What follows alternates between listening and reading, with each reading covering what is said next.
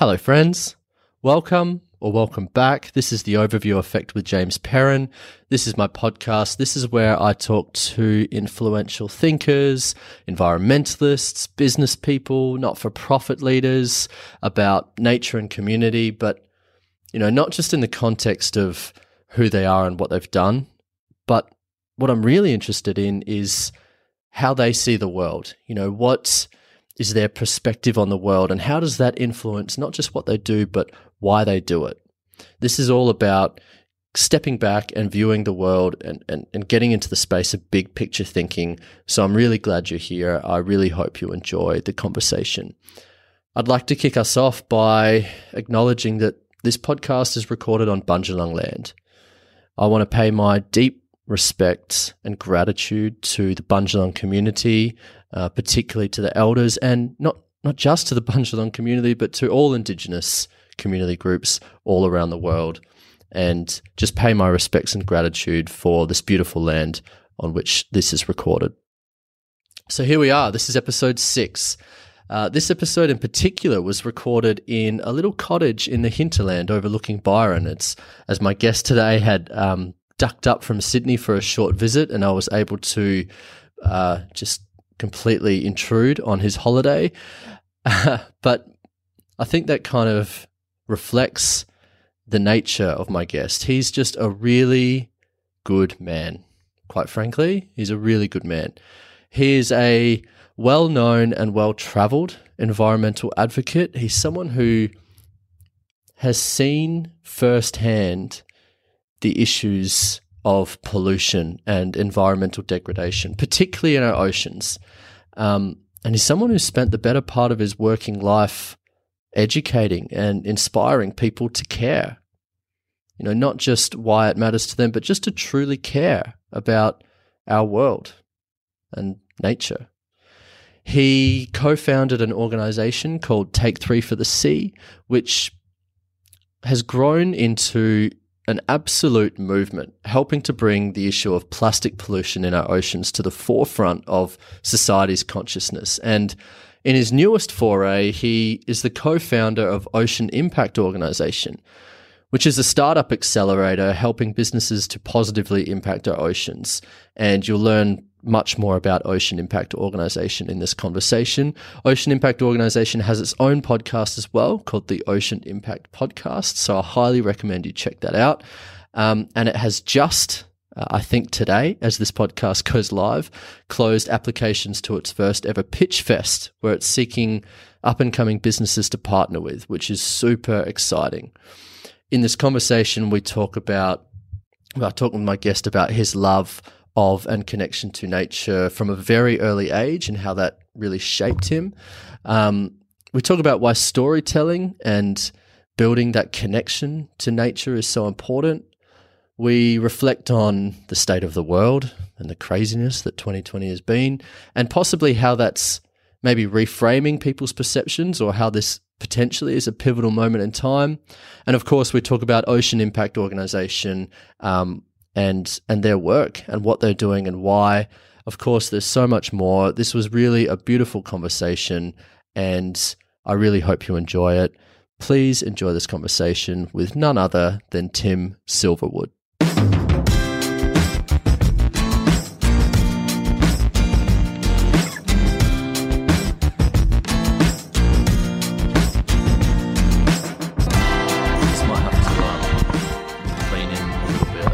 Yeah. That's not awkward, but I'm comfortable leaning in. Cool. Thanks, man. Sweet. Should we do it? Yeah. Cool. Tim, welcome to the show. Thanks for having me. Mate, thanks for joining me. I really appreciate you taking time on your couple of days up to Byron. I, uh, at the drop of a hat, only a couple of days' notice, we've been able to swing it, so I really appreciate it. Yeah, we were saying before, it's probably a little bit of a uh, compassionate gesture, given that I, I run a podcast now as well, and um, I know when you want to guest and you've got a window, you you go for it. So I'm happy to be here, yeah. Mate. Awesome. Um, yeah, it's it's a it's really cool because um, starting a podcast gives, as the as the host, as you would know, gives you that socially acceptable way of just inviting yourself into someone's life. So so while you're here, I've just invited myself into your life, and it's really cool to connect. And the uh, doubling down effect is that we're actually in my friend's house. So you've invited yourself into my friend's house to get into my life for a, a little chat. So you know what's going to be awesome cool. is that hopefully he can listen to this podcast and be like, wow, that was recorded in my house when I wasn't there. Very cool. Um So the, the show is called The Overview Effect, mm. which is really takes inspiration from this term that, or this experience that astronauts have. Um, they, they shoot off into space. They look back on Earth for the first time from the spaceship, and they describe this really profound experience of viewing Earth from space, looking back on Earth, seeing our home as this special, fragile ball and ecosystem. And many of them come back to Earth profoundly connected to nature and community, and have an altered perspective on the way they view the world. And I just love that concept. Um, and I wanted to, I start all my conversations there, and I wanted to ask you, have you had any experiences or periods of time in your life that have really shaped the way you view the world and changed the way you interact with it? Yeah, there's lots of experiences that um, I can align with that feeling. Obviously, I can imagine what it must be like for those astronauts, and obviously the images that we see, those famous images like Earthrise, you can you can only imagine how that would literally take your breath away if you were to see that with your own two eyes. Um, but I mean, my earliest memory that that um, I started to ponder when that question was posed was probably being like a seven or eight year old boy, and we had moved from suburbia, um, a little a little bit, admittedly, to my reluctance, um, yeah, we moved into the bush, so twenty-five acres of pretty wild bush on the New South Wales Central Coast. We ended up living in um, in caravans in a hut for almost three years while we built um, a house. But what was so profound about that was that the wild bush um, was my was my playground. So I didn't have the friends that I could go and ride my skateboard with of an afternoon.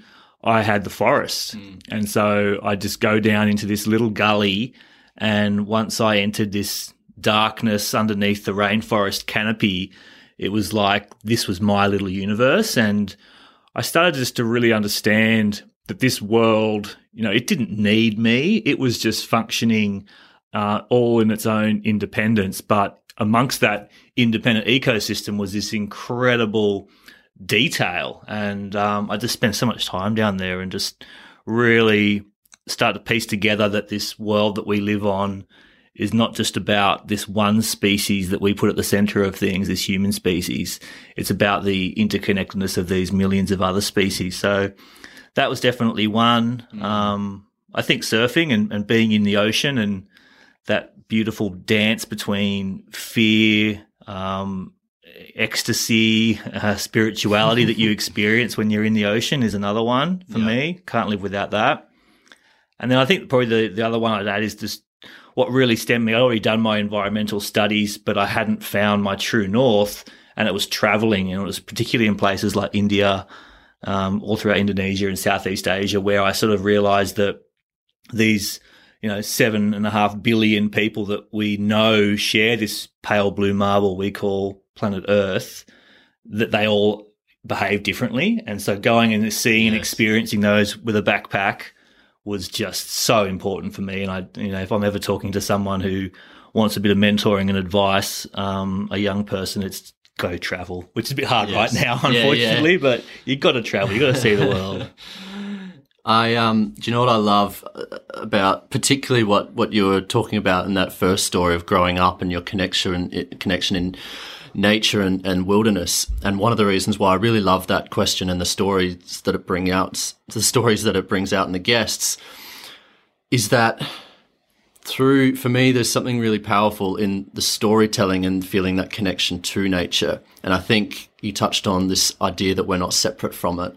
I think in, in a lot of, um, the media, or in a lot of the, the, even like the sustainability landscape, you know, we've got similar backgrounds. I studied environmental engineering, you studied resource management. We're kind of told told to think of environment and nature in terms of, you know, what resources it provides to us. You know, even the phrase "the environment" comes from this it, it's almost phrased like it's separate. You know, the environment is out there and different to us. Um, and it, and even even terms like ecosystem services that try to quantify the value of a, you know, the monetary value of a rainforest or or of a wetland. Mm. For me, that's coming from a place of, um, what can we get out of it? You know, what can we take from it? If you try to say, oh, this rainforest is worth one hundred million dollars because it provides these ecosystem services, I think there's an underlying belief there that if it wasn't worth one hundred million dollars, we'd be happy to chop it down. Mm. You know, and, and, and, and I went fully down that road with my studies for a long time, and I think there's a real power in, in storytelling and connecting people to nature in the way that you've just done, because um, – when you come from that place of kind of love and connection to nature, you want to protect it and be a custodian of it because you love it, not because you want to get something out of it, mm. you know? Um, and and I just wanted to kind of, I think that's something that, I guess, in the last ten years, you've um, you've been a storyteller through Take three and a lot of the media and, um, you know, documentaries and other things that you've appeared on. How powerful do you feel storytelling and the role that that plays in connecting people to nature? Yeah, I think it's it's fundamental, and it's um it's quite, you know, abominable that we've we've let the narrative shift away from that that truth and that premise. And, you know, it's it's wonderful to to see an emergence, and if I've been able to play a role in in bringing the ocean into people's lives and, and their narrative, then that's a good thing. But we've still got so so far to go, and I was naturally leaning towards Indigenous perspectives and Indigenous understanding, Indigenous knowledge that, you know, yes, again, we're we're making positive gains in that space in, in, in twenty twenty, um, but there's just so, so much to be done. Mm. Um, I've been really amazed, to be honest, throughout the COVID crisis, so the start of twenty twenty, as more and more celebrities and, and people who've got perspective and opinions to share have taken to, to social platforms and communications channels. And I must admit, this notion of connectedness to nature and the other side of that being, well, what we're feeling now is uh, the enormity of the um, disconnectedness, it's become quite prolific. So this this narrative is really ramping up mm. in mainstream media, in big-name celebrities, where this idea of needing to be more connected, or needing to not, we are connected, but needing to acknowledge the connection. So hopefully that can transform into um, a, a really new and exciting path out of this crisis and mm. this new economy that we uh, sort of have available if we grab this opportunity with both hands. Yeah, it really does feel like um, th- that now is a really pivotal moment in time, doesn't it? I mean, we've, yeah. with, with not just with all the external things that have happened, like school strikes and um, you know, droughts and bushfires and pandemics and all those sorts of things, but the the mindset. I feel like there's, I don't know if it's just my lens, but the more people I talk to seem to be feeling that as well. That there is a real mindset shift that the old cold hard ways of consumerism and, you know, massive centralized production and the hard edges of capitalism are are not the way forward, and we do need to transition. And we don't know exactly what that looks like, but the conversation is very much ramping up around that space. Absolutely. And I think that, you know, a, a crisis like this, a massive economic downturn, is going to spell a lot of pain and a lot of pressure for a lot of people, but it also gives us a sort of new baseline, a new framework to work up from. So I'm not going to be naive to think that, you know, we can just sort of clean our hands now and be like, okay, it's going to get, it's going to get better. We're going to have to work really, really hard. But I do think it is, it is the time for this. And I think back to a lot of those, you know, great thought leaders and researchers who, you know, have really formed my perspectives and opinions throughout my academic and environmental activism sort of career. And it always felt like twenty twenty was when things were going to get really, like, mm. the pressure was going to build. And here we are. I mean, twenty twenty started with bushfires, and we're midway through, and we're dealing with something that certainly our generation and generation before us have never seen. Mm. So, you know, game on. um, do you feel in, in your career, and um, I guess you've had the last ten years with Take three, and you've you've um, been involved in environmentalism and and and all sorts of uh, other activities over the last over your career. Do you feel like over that time, looking back, you have seen things get better, or have things got worse in some ways?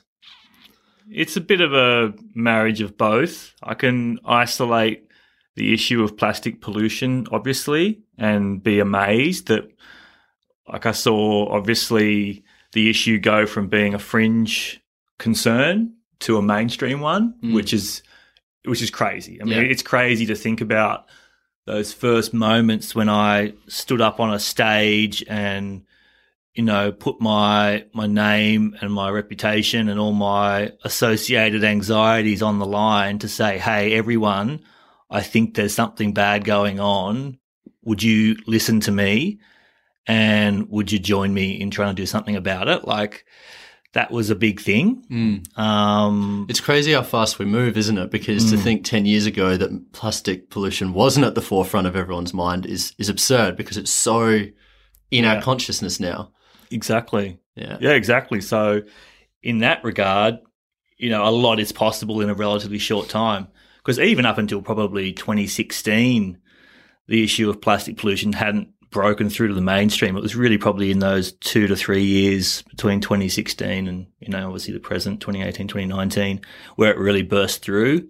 Mm. Um, and in many ways, that's why, and I will probably get to this question, but I might jump the gun, but, mm. you know, why I've I've chosen to to sort of leave that specific trajectory, that ten-year journey of um, co-founding and leading Take three for the Sea, to do something else. It's kind of like, it's a bit of a sort of acknowledgement of, well, that particular piece of work has done, I've done my best for that.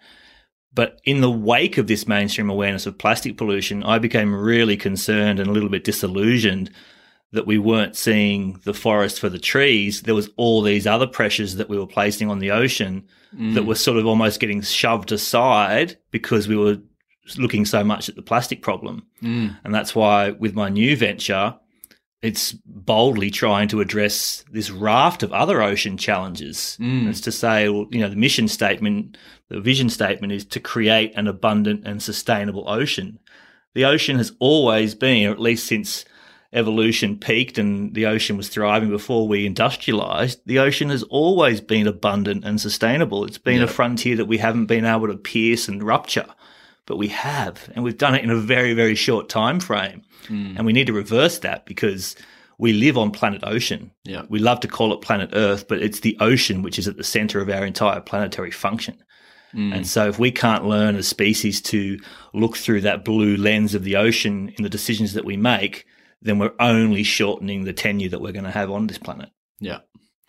I love the way that you – we'll jump straight into O I O in a minute, but I love the way that you just reflected for me on on your – your past journey with Take three. Seems like there was a huge awareness and education piece. And I think that's part of the reason why Take three was so successful and has been so successful, is that it's um, super, well, there's no barrier to entry for people to be involved. You know, they don't have to wait for a group to come in and do a beach cleanup, or, you know, to pay money to a charity. They can just literally go and do it on their own on the beach. So there's low barrier to entry, and it's really pro- proactive and involving people. It's not, um, it's Take three for the Sea. It's not shame three people for using plastic, right? It's really positive and proactive.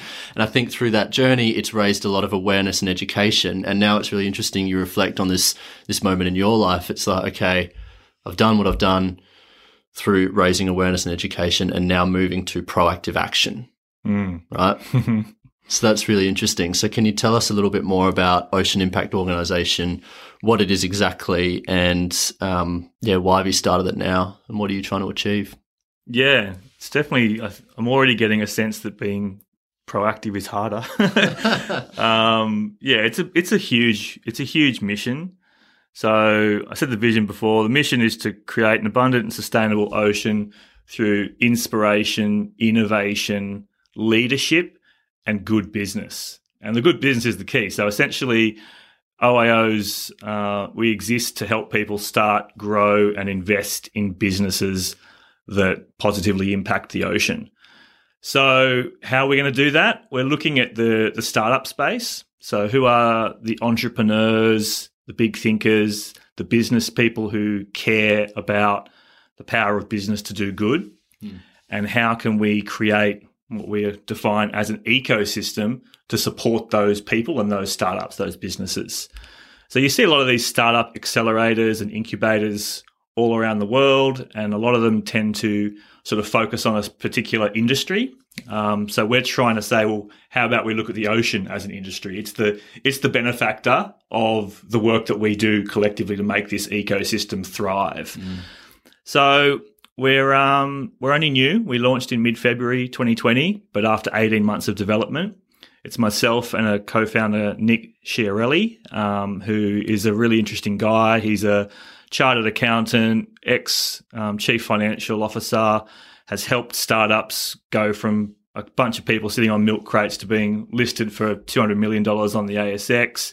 He knows business really well. He's a disillusioned capitalist, yeah. and I'm the deep green enviro guy who is testing the hypothesis whether capitalism uh, can work, which, I mean, people are going to have a lot of perspectives and opinions on that, but I just think that the core of it is this idea of, well, there are already businesses that exist to do good. Why don't we have more of them? And why aren't we giving all the tools and support that we can to support people who want to make business good for the planet and for people? It's yeah. And that's where I think in those early days of when I was sort of dating Nick, you know, um, trying to figure out whether this is the guy I wanted to go and invest potentially, you know, a ten-year career journey with, it was all this stuff that was coming up, like, um, wow, okay, like there's no reason why business can't be good for the planet. If yeah. we just change some of the inputs and outputs, this can work. Yep. So I'm excited by it. I think you would be too. Totally, totally. And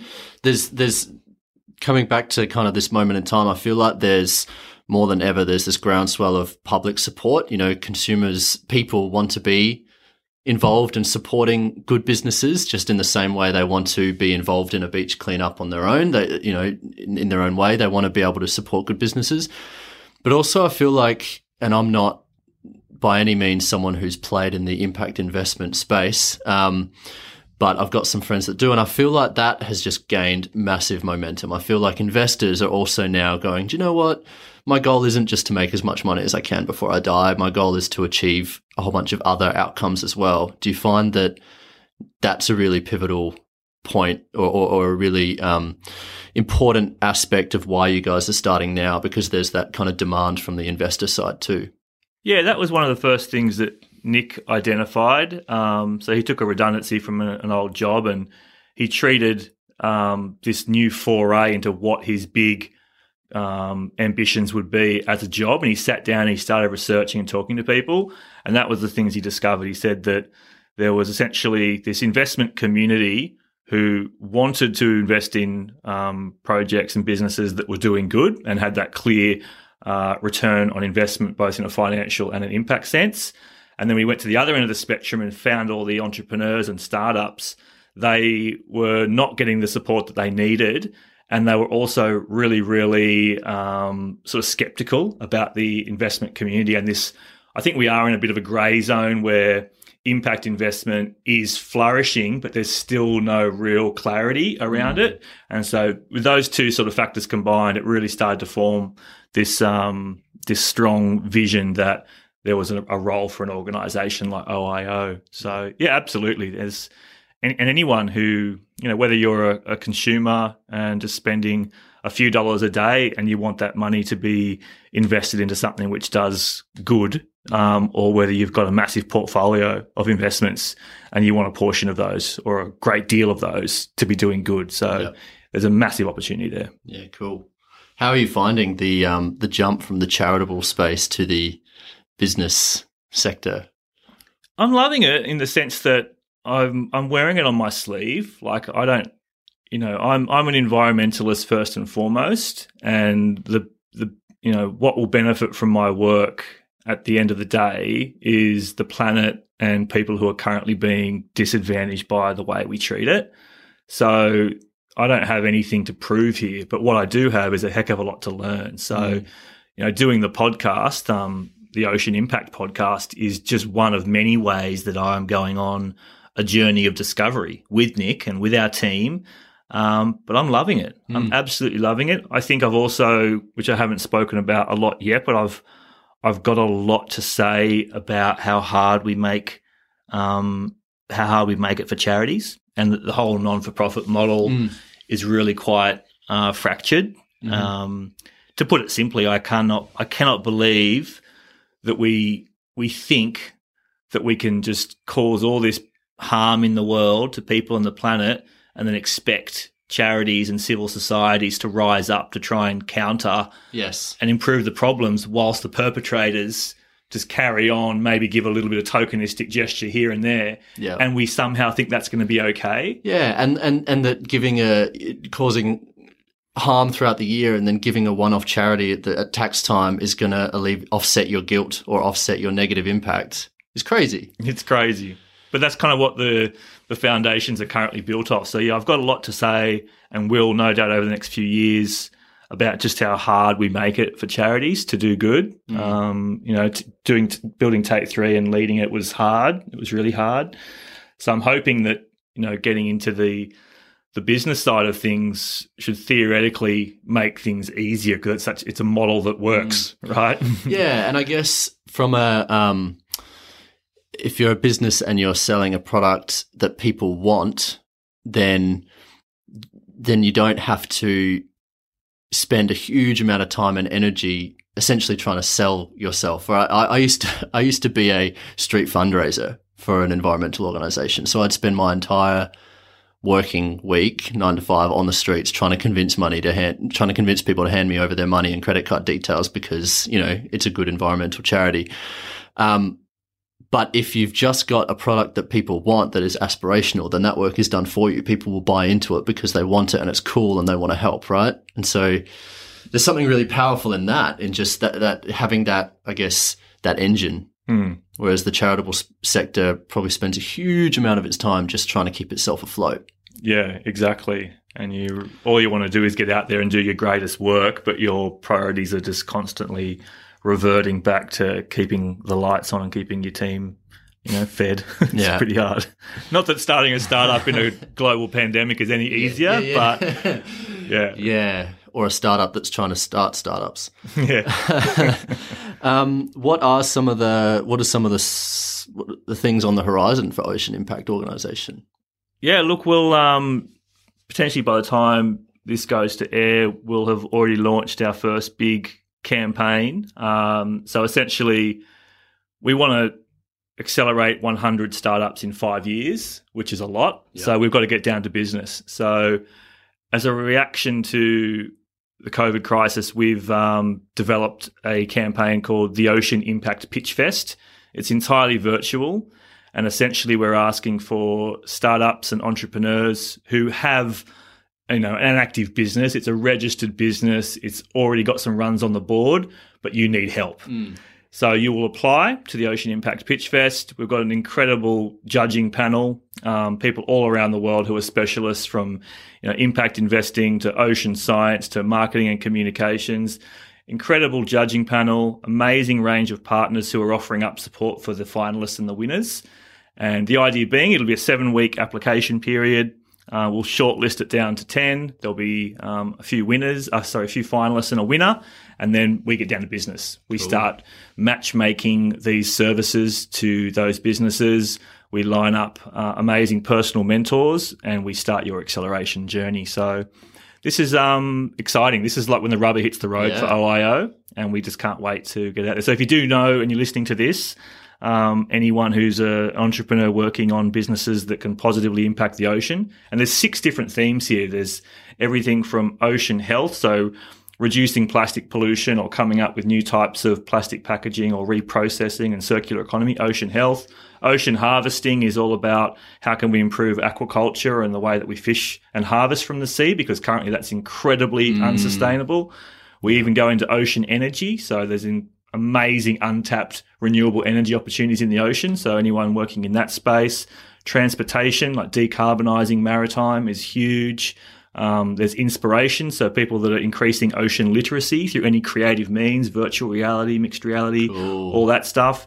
And then new frontiers. I just saw something on socials recently about uh, one of the Cousteaus creating an underwater research lab in the Bahamas. Like, it's literally something out of Aquanauts or whatever. Like, it's, and this is like that. Who's got the big moonshot ideas of what we can do to the ocean to create, um, you know, a win-win for the planet and for um investors. Cool. So under those themes, it doesn't mean that you have to have something that's, you know, a physical object out there in the ocean. Like, it could be anything anything terrestrial, anything that just has some sort of link to positively impact. Absolutely. So we expect a lot of uh Uh, applications, a lot of startups that are working on terrestrial activities like agriculture, for example, where mm. nutrient and sediment runoff can be massive problems for the ocean, for the reef. Look at the Great Barrier Reef. So, yeah, your startup, your idea can happen a long way from saltwater, as long as you can illustrate that with its success, it will create a positive impact on the ocean, then you're in our ecosystem. Yeah. I love how broad and big picture the scope is, right? You'd said that it's it's not just a certain sector like ag tech or fintech or something. Like, you're just going, anything that positively positively impacts ocean, we're on board with that. Yeah. And I mean, that's that's our greatest challenge and our biggest opportunity. Um, Nick and I are very aware that this idea of being industry and tech agnostic, um, it, it, it centers our vision and our purpose. But of course, as O I O evolves over the next few years, we will want to partner with certain industry representatives and maybe make a dedicated accelerator um, program for people working on plastic pollution or mm. working on aquaculture, or working on energy, because that bespoke attention is going to help those businesses do their best work. But to start with, to put that stake in the ground about what we're here to do, it's really important for us that we say the ocean is suffering mm. from a broad range of challenges. We recognise that, and we're looking for people who care about trying to help. Awesome. Sounds good. It does sound good, doesn't it? Sun, I love talking about out. it. Um, it's, yeah, it's it's awesome. Um, I guess given that you've got a really broad focus and, you know, you've spent the best part of your career travelling and having a broad perspective on a lot of environmental issues, one question that I'd love to pose to you is if you can imagine yourself as, you know, environment minister for a day, God forbid you enter politics. Well, no, that would be great, actually, if you could enter politics. But, um, you know, if you were given a role to influence decision makers in this country, whether it be at a boardroom or policymakers or whatever, and it was around what do what are some of the things that we need to do as a society to positively impact environment? What are some of the things that you'd call out? Yeah.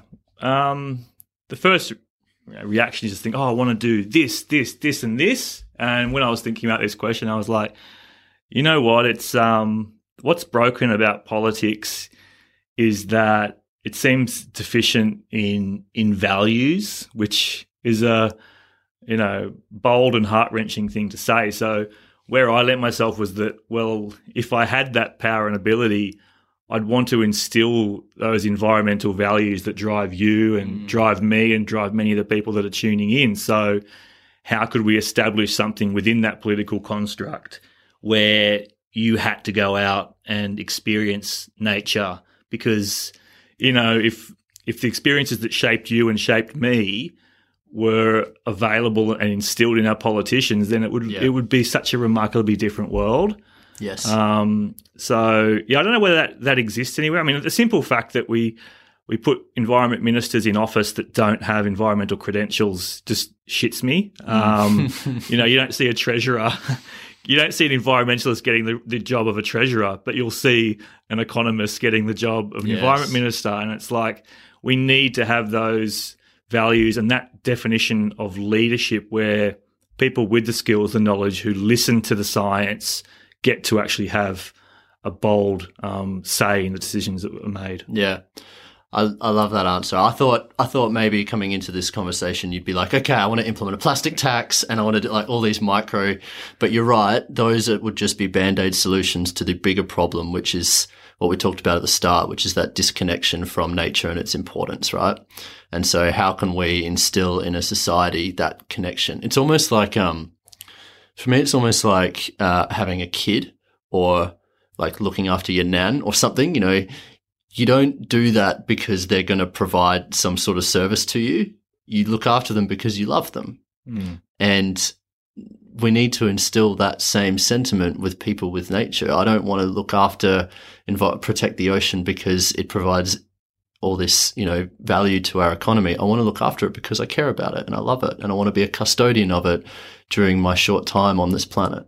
Mm. And I don't know what the answer is, um, but you're right. We need to have people and leaders that are talking from that point of view and trying to instill those values in our in our culture. And the reason I think it is a bit heartbreaking is that I'm sure a lot of the people that we're looking at and thinking about, like a lot of them probably do have some values that would align with ours. But again, the the construct of that system at the moment is so it's so ruptured, it's so broken. And so I just I look forward to, and hopefully this next decade is a chance for a new type of leadership to emerge from the mm. political spectrum. And to your point before, I mean, I naturally am a very, very focused and determined person to create positive change during my short stay on Planet Ocean. And so if politics is the card that I can play to achieve the greatest goal, then I will, but I won't in its current form. Yeah. Like, while it's broken, I won't, I would not do that. So it needs to it needs to change a lot before it would welcome people like myself and many others to get yeah. in there and, and do their best work. Yeah. Awesome. Well, maybe we can um, maybe we can put our heads together and just like you guys are kind of like starting Ocean Impact Organisation to try to change the way in which businesses operate. Maybe we need to start an organisation that is like an alternative to current politics and changes the way that the political landscape operates.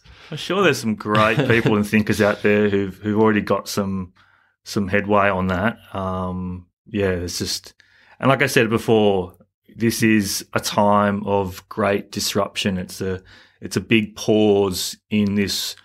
This, you know, this snowball felt like it was just rushing off down the hill and nothing was going to stop it.